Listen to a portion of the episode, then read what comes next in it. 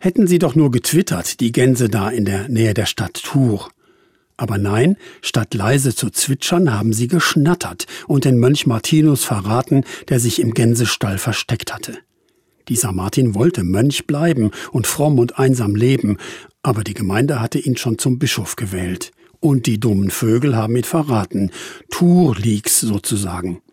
Zur Strafe landen sie bis heute um St. Martin herum auf dem Teller, lecker gefüllt, schon lange gegrillt, als Martinsgans eben.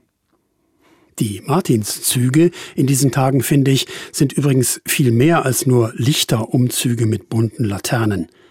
Sie erinnern daran, dass Menschen teilen sollen, dass alle besser leben könnten, wenn sie einander etwas abgeben.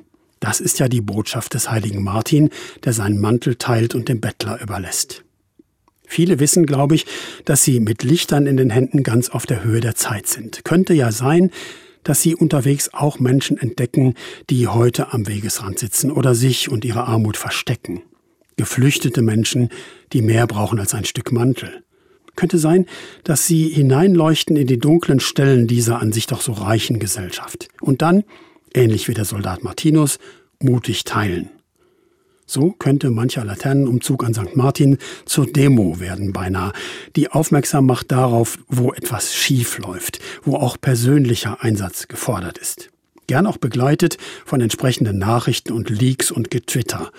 Anders als die armen Gänse damals wird ja niemand zur Strafe verspeist.